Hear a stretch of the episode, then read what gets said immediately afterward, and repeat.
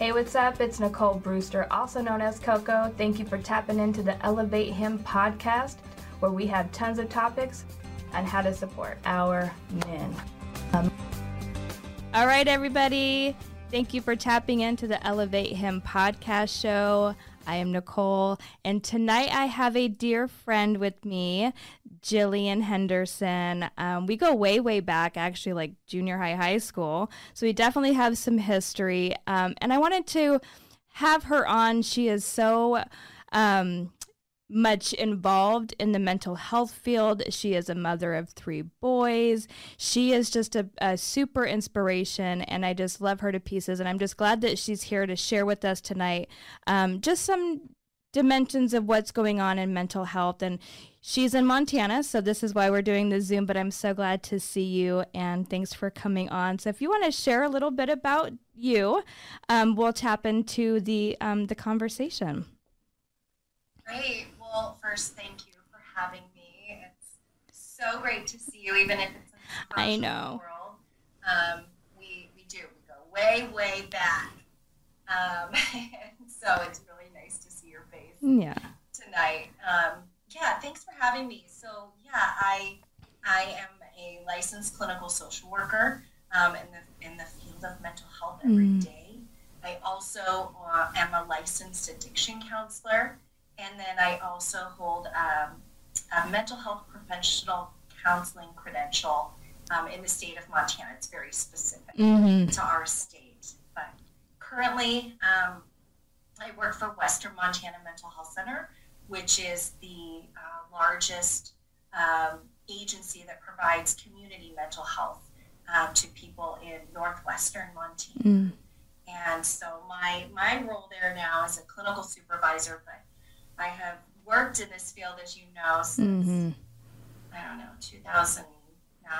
I remember when you were going through all like your courses and just how you were managing at that time, just so focused and so involved. Like this was definitely your passion and, and definitely the field that you wanted to go into. So to see you go over all these hurdles to get there and all these degrees, I mean, you nailed it. So super proud of you because that's a, that's a big role, um, especially with mental health, as we know. Um, you know, there's a lot of you know stigmas like we've shared a lot of um, we would say maybe addiction depression anxiety all these things and and it feels like sometimes um, people get not diagnosed they get kind of misdiagnosed.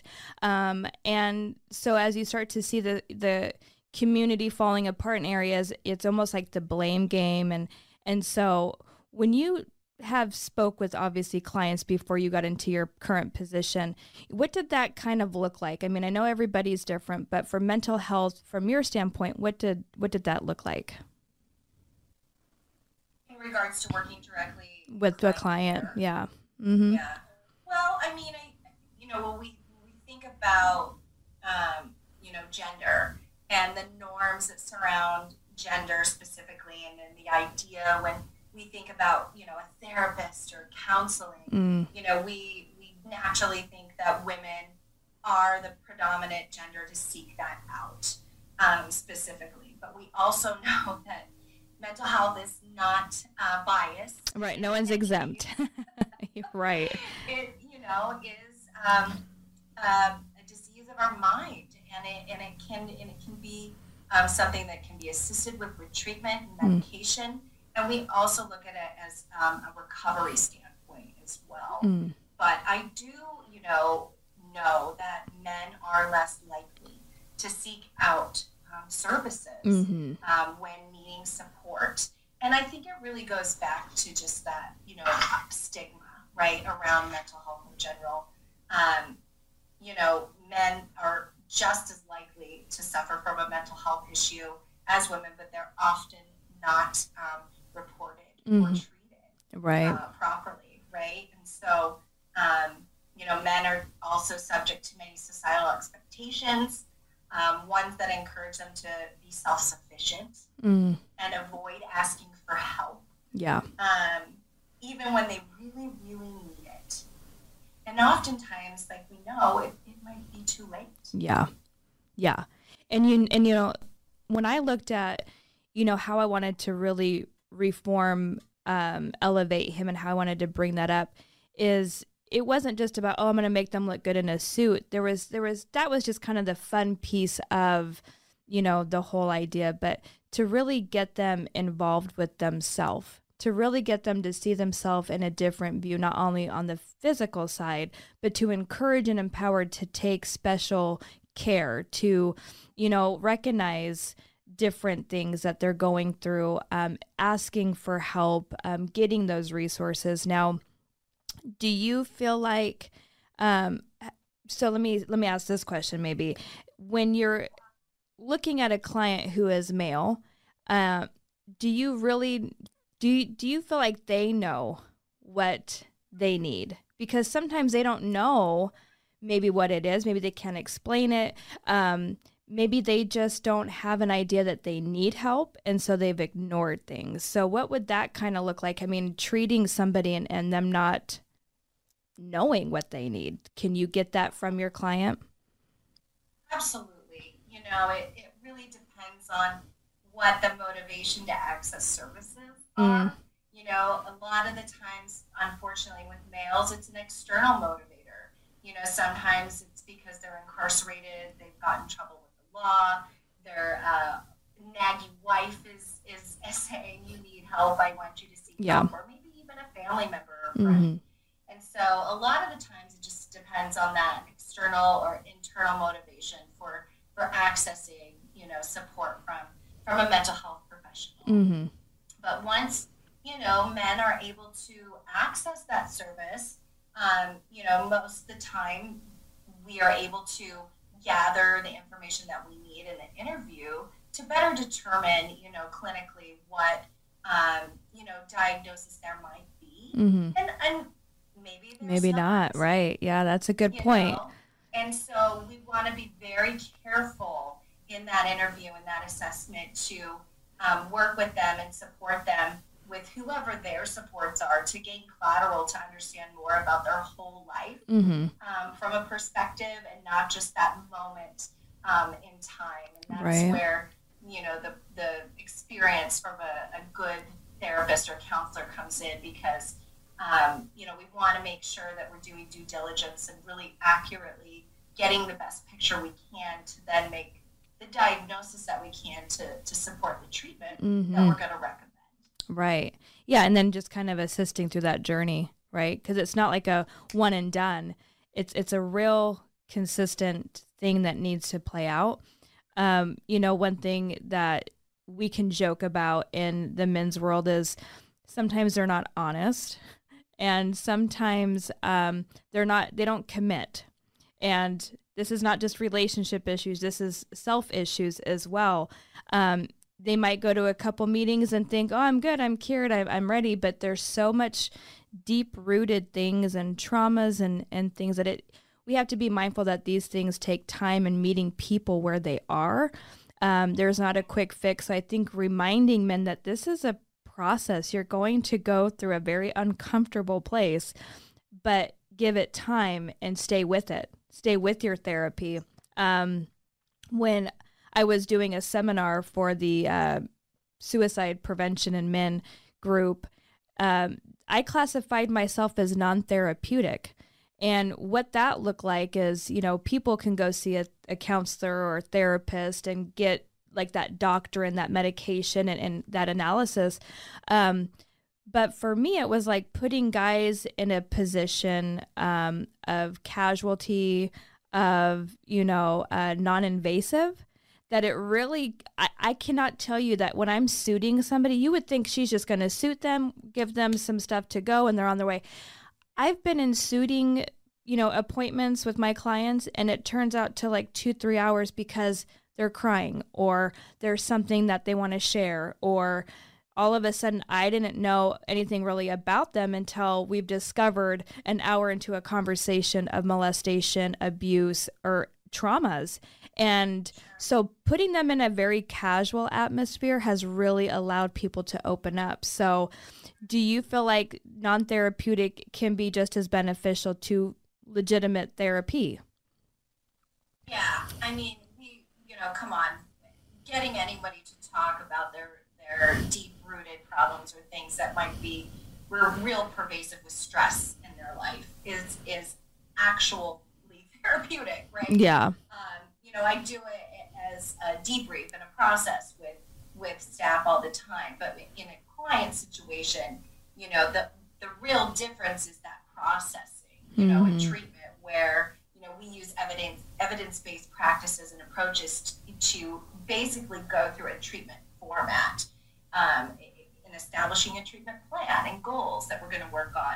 And I think you know, knowing you, Nicole, mm. specifically mm. too, and the history we have, you have that just like natural ability to be empathetic mm. um, with people and show that natural, you know, empathy and, and good listening skills that I'm sure that you're able to gain information and insight into yeah. people, and they naturally want to open up to you. Mm-hmm. And I mm-hmm. think in those moments of you know humbleness and um, you know sometimes even sadness, yeah. maybe, um, that you're sitting with, it, it is a great moment to say, you know, hey, I know of this resource that might be helpful for you, mm-hmm. and here here's this contact information and you know if you need me to help you follow up or to do what we need to do to get you there let me help you but those yeah. those moments you might you know continue to encounter as you go on and and you're able to support these men as mm-hmm. you are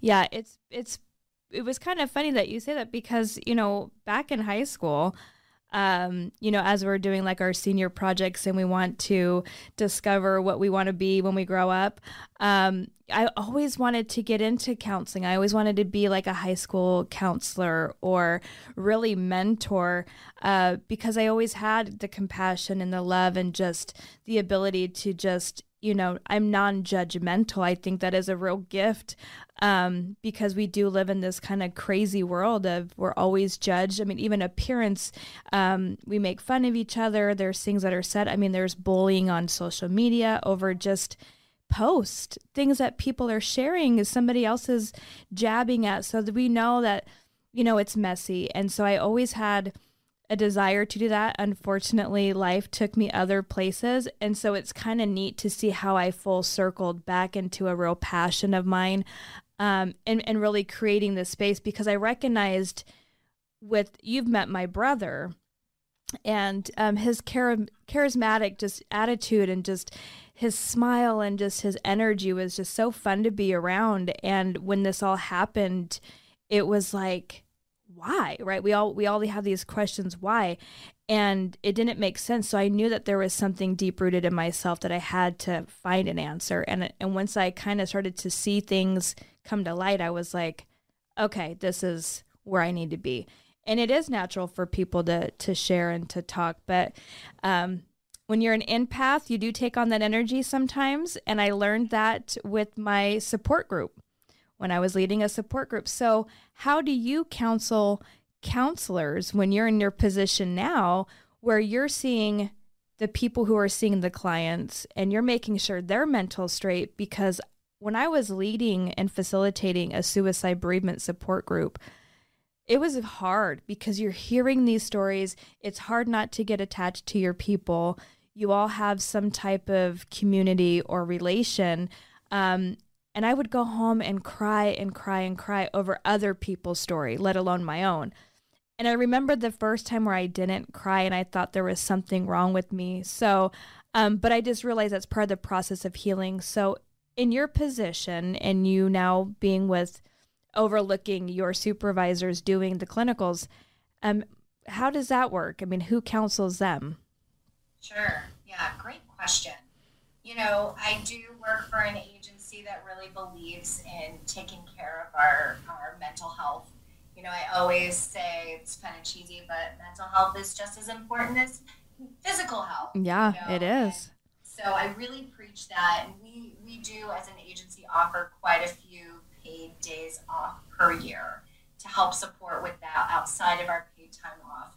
But I, I definitely do a lot of debriefing. Um, we have five um, uh, voluntary crisis homes throughout the state that we that I oversee, and those are a step down from an ER mm. visit. So really, if clients aren't wanting to go to that medical ER field, to get that um, mental health support, they can come stay at the crisis house for up to five to seven days. Okay. And so it's 24 hour care. Um, it's very intensive, but that's where we see a lot of our suicidal um, ideation clients, homicidal ideation. Um, and, and that's where we get the more intense need uh, for staff to debrief outside Mhm. of our outpatient Yeah. type of programming. Um, and we just allow space. You know, we, we take time. Um, you know, I meet with them weekly, the program leads, to Mhm. talk about certain client cases and difficult scenarios. Um, but just giving space is important and, and listening and then offering feedback and support when, when it's needed. But um, I mean, really, we, we as, you know, uh, mental health professionals really have to to check in with ourselves. Yeah, absolutely. sure that we're taking care of ourselves because we work with the most vulnerable population, you know, with severe and persistent mental illness every day, and that can get very, very uh, overwhelming. Oh, for sure. Yeah, you you could see yourself taking that home. Only because it's emotional. I mean, I mean, if you're somebody who obviously you wouldn't be in this field if if this was just a great job as far as pay. When you get into these fields, and I strongly believe anybody who is in counseling, any type of social service, you know, nonprofits, anything like that that generate um, community and people, you do it with compassion. And it's really hard sometimes because we take that emotion, we, we, we feel for them. And so you're right. I think being able to recognize when you have a staff kind of feeling some certain way or maybe they're off because they've just taken on a lot that's like a superhero type you know thing we got to find a way to really allow them to decompress um, because it's really important you know especially in the field that you're in you're no good to anybody if you're not good right and so to be able to be I mean- present I can give you a better example. So, you know, you know my history and my story, but I'll share a little bit tonight with everyone. Okay. You know, um, I in in um, uh, 2019, um, I experienced, you know, my my father taking his own life, um, and was very traumatic for me, as as any you know Mhm, suicide absolutely. is for anybody that um, has had that experience that close to them. Um, and you know, for me, that was a, a pivotal turning point in my career. I was working in direct practice. I was working at a high school, and then I was also doing chemical dependency evaluations um, with clients that are needing to action access addiction-based Mm. services as well. So I was doing both at the same time, and I really had to check myself. I really had to check myself uh, because I was not doing good after my my dad's death absolutely. and I was faced with depression and anxiety, um, all you know, psychosis, addiction, all these things that these clients were bringing to me every day, and I just wasn't able to be me and to be the therapist that I knew that I needed to be to be Mhm. present for my clients. And so that was really a take charge moment for me in my life to say, um, I need to pull up my big girl pants and take a step back yeah from this and reevaluate whether I can do direct care. Um, I know it's in my heart and it's my passion, but I wasn't in the right space to be able to provide that care for the people that I was working with. Mm. So that is actually when I decided to go move into the supervisor role hmm um, and oversee the the clinical staff that works with the clients directly. And so for me, that was that was a big deal. And and right now, I'm okay. You know, I'm okay working in the capacity that I am, and Yeah. I feel like I can you know give back with my experience and my own um, you know um, you know life uh, struggles and um, where where I am today specifically because of um, you know the things that I've been through and, and help support those staff to really empower them to know, hey, if you need to take a step back, it's okay, yeah. And we'll get through this together. Hmm you know so it it, it actually um, you know, is very, very forefront in my mind mm-hmm. when, when working with the staff that I work with. And it's nice that you have a staff and a company that you work for that understands that to the fullest. There wasn't any pushback on making changes or needing time. You felt very supported. Um, and then being able to, to make a, a real, you know, decision for yourself. I mean, that's huge, especially with you know working in in jobs that you know you feel like you're afraid to make different moves because it might affect other things and we just kind of eggshell walk and and so it can be very intimidating and so kudos to you for acknowledging that and seeing that um, and then thank you know the company you work for to allowing you to to be in a better space and to move on with your career at your pace when it was right. I will never forget when you had called me um I had no idea what to expect, but I heard the pain inside of you, and that and that broke my heart because we we've grown up together. We've had a lot of you know great times. We've raised our kids like we go way back, and to have another connection on such a tragedy, um, it was hard. Um, it was so hard to hear that pain and kind of go through that for myself because um, it's never easy, and we know that there's there's no um, there's no closure, right? We we feel like it's going to be a forever open wound, and you know the fact that you are in mental health. Do you ever feel like you missed something? Or i mean i mean i some people feel the guilt and i did for a while because i'm like i just saw you the night before. Like how what did i miss? Right? And so for a long time i felt like i i didn't do my job I didn't I didn't see something and, and I had to kind of play old tapes. And so how do you work through that, you know, being in the field that you're in? Right? How do you? yeah, I know. It's it's a god awful feeling. Like I couldn't when you when you called me, I was just like, no, not you. You know, because you're so dedicated and you're so on it with your clients. And this just goes to show nobody's exempt um, from this type of pain and loss. Um, but we can't take on that responsibility. Right. Absolutely. Yeah. That you nailed it there. You know, it. I didn't understand that when it first happened. Of course. You know, my dad was a. You know, as you know, he was really the driving factor that, uh, you know, pushed me to want to even embark on a career in mental health and addiction-based services because he had struggled since, you know, I was little, yeah, little girl, all of all of my life, all of my life, and um, you know, he never stopped struggling, and it was just one of those things that um, he he had, you know, uh, basically a, a, schizophrenia diagnosis, and also um, substance use. So he he dabbled with drugs and alcohol for yeah.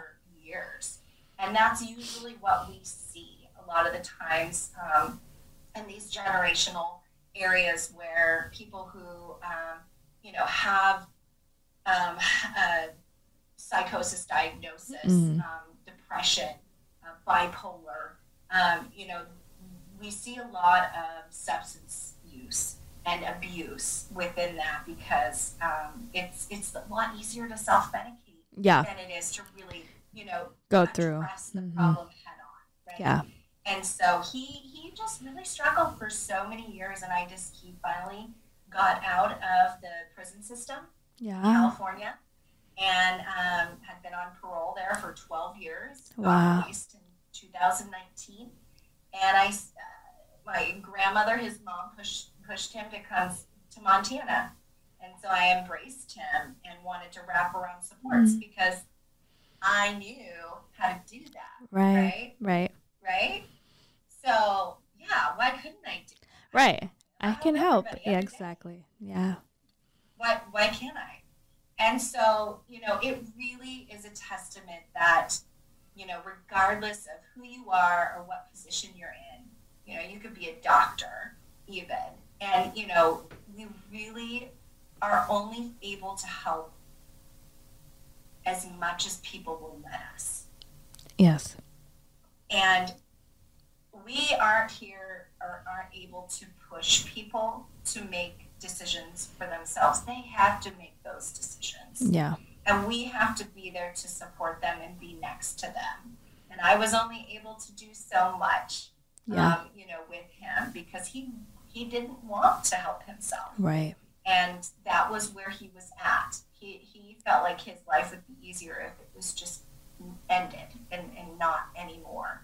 And so for me, it was. It was very hard to overcome those feelings of, of guilt Mm-hmm. and letdown and shame behind, you know, me not being able to be this professional helper. Right. That, that You don't have a magic wand.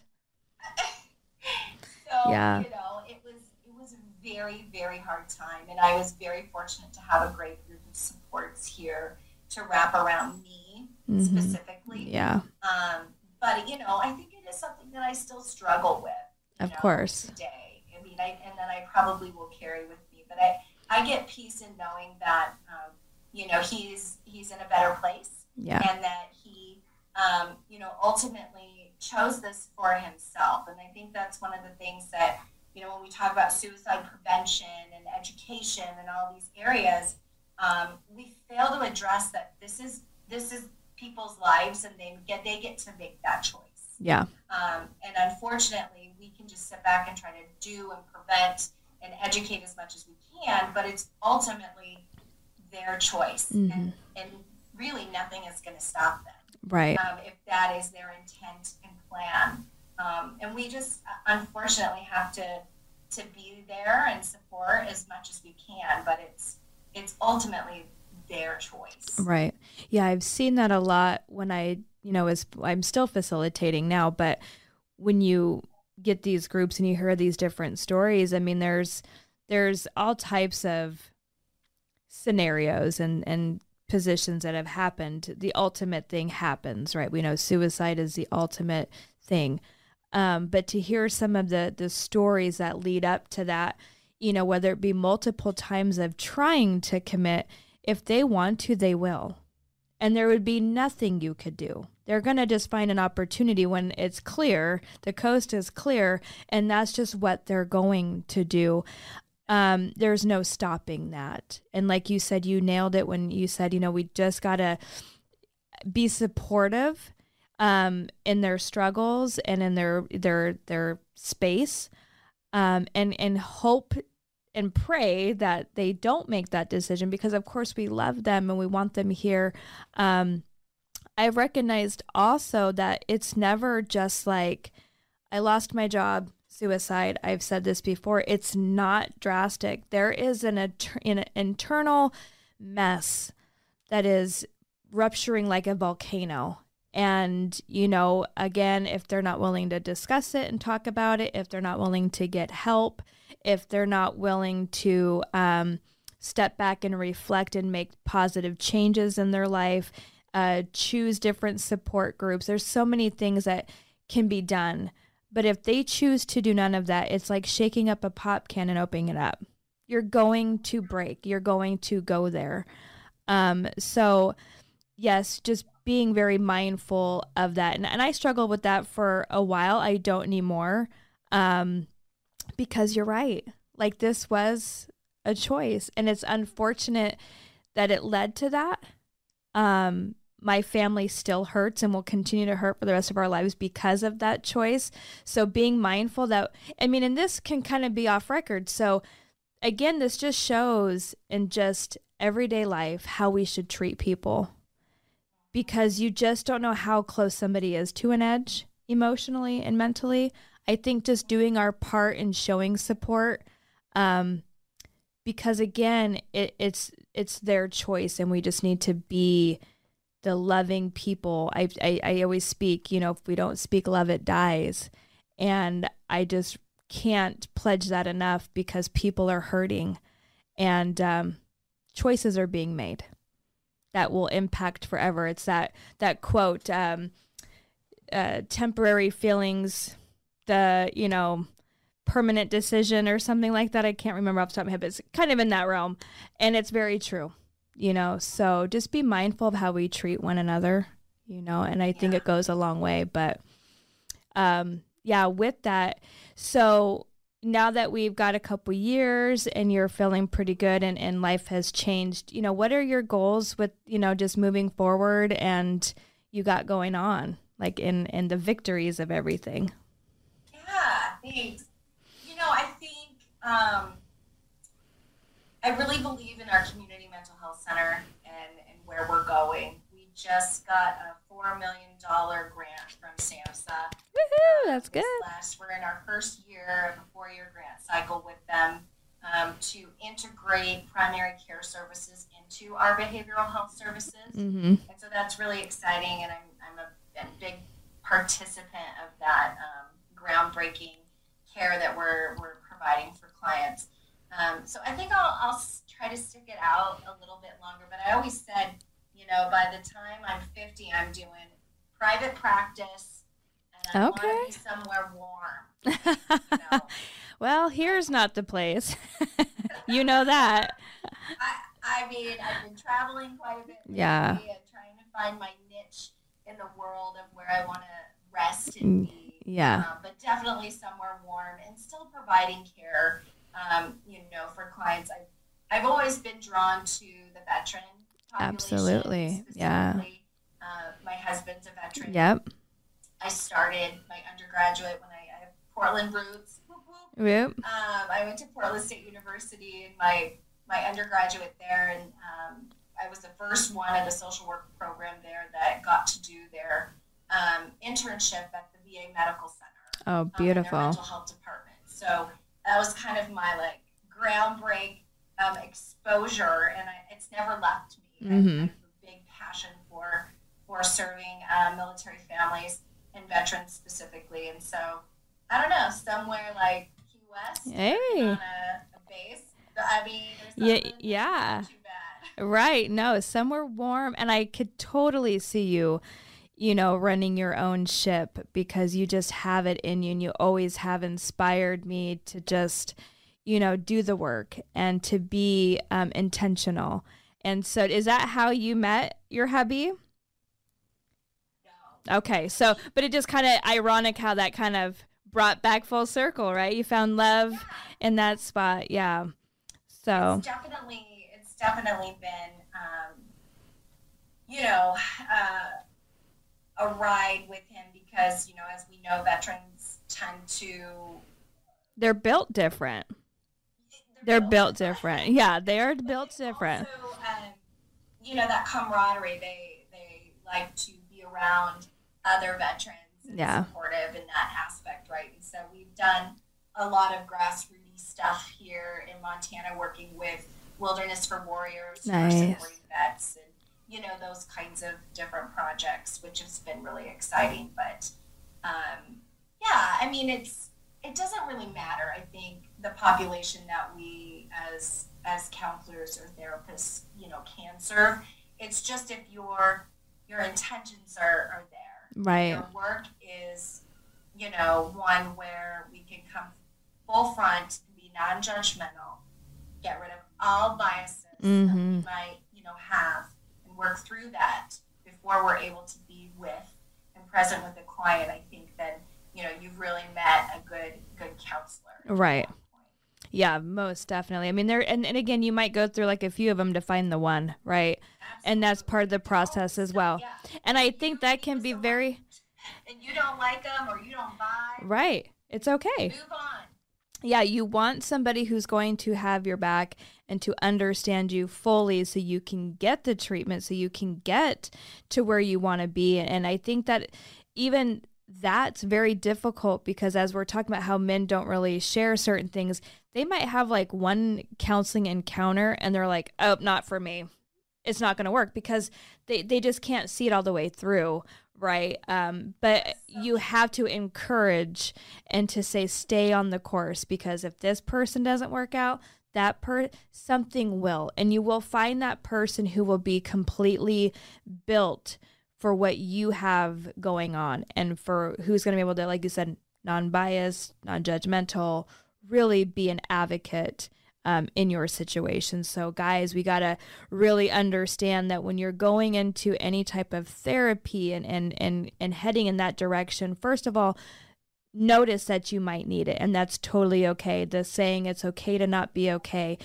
You know getting yourself the first step making that connection finding a counselor and and being patient with the process allowing you to meet people where you are. If it doesn't work with one person keep trying. You will find somebody who will really you know get you in a good space and to really help you through your things. And it's just it's the course. It, it's just it's time. And um, stick with it. Stay committed to it because it's ultimately you. It's your health care. It's you know your self-love. You know like you said jill earlier it's like you see all these instagram fitness models but we don't see in, inside these brains. We don't see what people are really digging into. And so um as much as you want to physically look good on the outside there is always work to do on the inside but just stay on the course of making that commitment for yourself. It's very important. So yeah i hope the guys that are listening will take the initiative because i was also seeing recently on instagram that um you know guys aren't even going to the doctors regularly like physicals. And then you're finding out things too late. And um so, what would be kind of like maybe a, uh, not so much the mental, you know, therapy of that, but what would you even suggest on just physical, like staying um, healthy in general? Right. And that's, yeah, I mean, I don't know how many men that I know, they won't go to the doctors unless their wives or girlfriends make them. Yeah. An appointment, schedule it, say, this is to show up at this time and this yeah. you know, and that's that is something that um, you know we we as a society need to do better at. Yeah. Is, is taking those pressures off of men um, to understand that their bodies and their mental health wellness is just as important as anybody else's. Mm-hmm. Yeah. And you know, really, you know, understanding that it's a form of self love. Yeah. Self care. You know, and you know, I will say too there's always that caveat of like I can't ex- I can't afford to go to the doctor. I can't afford to go see a right. counselor. You know, but let me tell you, there is so many different programs that are available, and it just takes one question. Yeah. Um, really, and it's like, do you have a sliding fee scale? Yeah. Yeah. You know, do you have um, an, if I don't have health insurance, is there a different form of method of payment that I can make to get access to these services. Mm-hmm. And I'll tell you what, most every single clinic these days in our society will have some form of reduced payment mm-hmm. option that is is um, uh, available. Yeah. And and so that that tends to be a barrier too. Mm-hmm. You know, just that access to the health insurance and, and coverage that is often needed. Mm-hmm. And so, you know, I think it's it's up to us to do our due diligence to inform and educate about different clinics and areas that you know may offer that mm-hmm. um, service or support, or to be able to understand how to sit down and help someone fill out a Medicaid application. Yeah, you know that's a real struggle. I've heard that in a lot of just different talks I've had, different podcasts, um, where we see men struggling on that level. They don't feel like they can afford it. Um, they may feel like even like in custody cases or court cases i mean those papers are so ridiculous. It's not black and white. There's so much in these things that are redundant. It's really the same question but just asked a little differently and it's so you know hectic. And in someone's mind who isn't really geared to work in hectic situations it can be um almost like I don't want to do this. I'm going to give up. This is too much. So now you got men who are not showing up for appointments. You got men who are not showing up for court. You got men who are not showing up for custody battles, all because of the misunderstanding of how we can really help support. We can ask for sliding scale.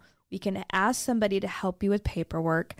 If you ask, I mean, it's like closed mouths don't get fed. So they have to be able to ask for that so then we can be the help um, you know, um, if somebody wasn't in a relationship, they don't have a wife, they don't have a girlfriend, they don't have maybe that woman support. I think it's huge to have women support. I mean, I have a son, you have sons. Um, so when you're looking at kind of like the dynamic of somebody didn't have somebody, um, like us, what would you recommend them to do? Because maybe they don't have those resources, you know. I mean, we just I guess we just have to kind of pull our that's where the community needs to step up and this is why we're having this conversation, right? This is why two women are having this acknowledgement of what men can do. We're giving options, but we're also saying, "Hey, we are here to walk through the journey. Ask and you shall, you know, hopefully get some help." So would that kind of be a good Yeah. I mean anybody you can trust Yeah. to talk to or talk with. And and sometimes people don't have anybody. Yeah. But, you know, just confiding in someone the need, right? Or the the idea that maybe this is something that I need access to or support with. And then confiding in that person that, that you trust Mm-hmm. and can rely on to help navigate maybe the systems. Because the systems are the biggest barrier. Yeah. Um, and those unfortunately change. Right. Um, but we can change the way that we're talking to people. Yeah. And that we're being available and that we're being open to listen to people's struggles and help support them with next steps Yeah. that we may know, right, how to access that they might not know. Correct. And so I think really it's just it's just about being open and with who you can share that vulnerability with Mm-hmm. and feel comfortable and confident in doing that. Yeah. There's a few things that people I think we all women and men um, we can all say that there's a there's three common denominators of which we all need. We all have the need to be heard. We all have the need to be respected and we all have the need to be loved. And those are just key values that if we practice and we commit to, I think this world would be a lot better in self advocating and just really supporting one another. Um, I'm just blessed to have so many good people in my corner as I go through things myself and have the support that I've had through, you know, my situations. And so that's why it was it was very important for me to find a way to give back to um, such a devastating part of my life um, so nobody else felt that way. I can say that I did what I could do and I took it a step further. And I want to help as many men feel empowered and self advocating, um, not just looking good and feeling good, but to really be the best you can be. Yeah. Absolutely. I am so proud of you. Oh, I thanks. will never forget when you had talked to me about this idea. I know, right? And, you know, like this just big idea, right? Yeah. Passion behind it, big idea. I'm jumping in. I am, you know, sink or swim right now. Yeah. you were just going to jump in. Yeah. I mean, honestly, you inspire me. Oh, and the motivation and the passion and the dedication that you have to this mission that that you are you know being present for and with these these men in your community Yeah. and i think that's one of the things as you know a woman you know we have this stigma around these stereotypes like why does this woman want to help yeah. men? Yeah. you know we need to break those barriers talk about these things Yeah. you know really normalize that it's okay as women to support men Yeah.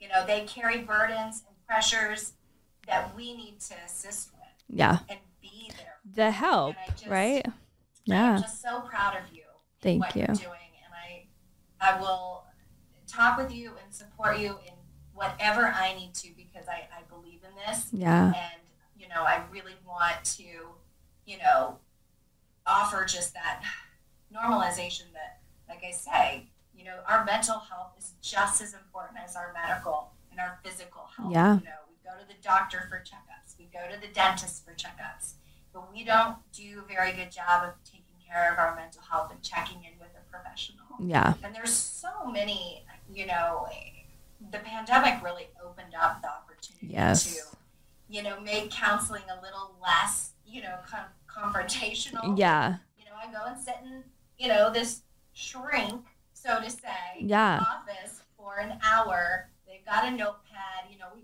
all watch movies and we have these ideas but you know the the internet is really booming right now with all these different um, online texting Mm-hmm. um, all these opportunities to really just be present and support clients with where they're at and what they need.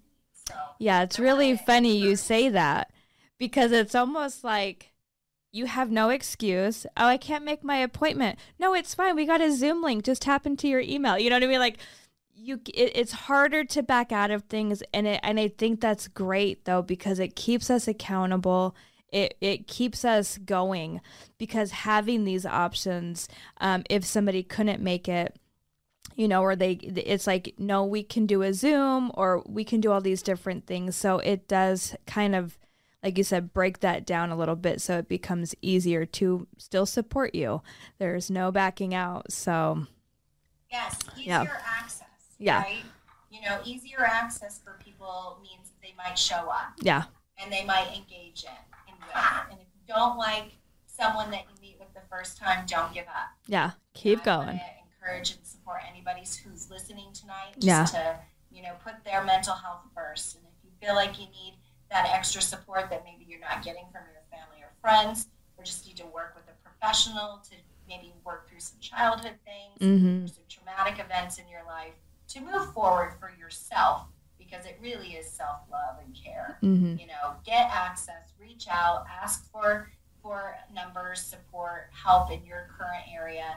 Um, you know, we know that um, uh, pretty soon. I think this. I think maybe this July we're going to have our, our national um, suicide prevention hotline mm. go live with the 988 nice. um, information. So that that is really um, easier access to, mm-hmm. right? Like we've always had to memorize like this 1 800 number. Yeah. Lifeline. Right. Um, for suicide, um, you know, hotline. And now we will have a national standard number of 988 that we'll be able to, um, you know, dial in and get those same uh, people on the line to, to yeah. help there's that need. Yeah. And I'm so glad to hear that because I, I start to feel like when I hear stuff like that, what, you know, um, Lions for Life is doing, what, you know, you guys are opening up, and obviously other people probably around the country really deciding to give this a full, like, means um, is super impactful because we want to see, obviously, the reduce rate of suicide in general. Um, I've had people call me recently who have lost people, so we know that it's still there. Again, it is a choice, but when you have an abundance of access, um, support, and resources, we're doing the the work, and um, people will show up. And um, I just feel like you can't have enough you know um, and so I, I, built these packets to send in to you know different institutions that just allowed people in my community whether it be um, healthcare counseling recovery housing you know all these just really great resources to packet them because one person may not know all of that right? And the only way we're going to know what's out there is if we share as leaders and people who are doing the work to share what we got going on, but then to also make it available to those who need it. And so providing these packets for me were, were was a kind of a great kind of touch because it allowed me to say, you may not need everything in here, but here's a starting point. And we're on your we're on your journey with you. And they have people's names and contacts that we can then kind of vessel and um, I'm just really excited to see the work, you know, the years uh, before us to continue in growth and, um, yeah, making the impact that we want to make. So I really appreciate you coming on tonight. It's been such a long time since I got to see your beautiful face, miss you and the family, and um, definitely as things you know we'll, we'll put your information up so people can contact look at different things as well. You mentioned the hotline you know easy access number. So just putting that available too so when that does open up they have another resource and access. So everybody thank you so much for tuning in to elevate him. That is a wrap. Until next time thank you. Hey what's up? It's nicole brewster also known as coco Thank you for tapping into the Elevate Him podcast. Until next time.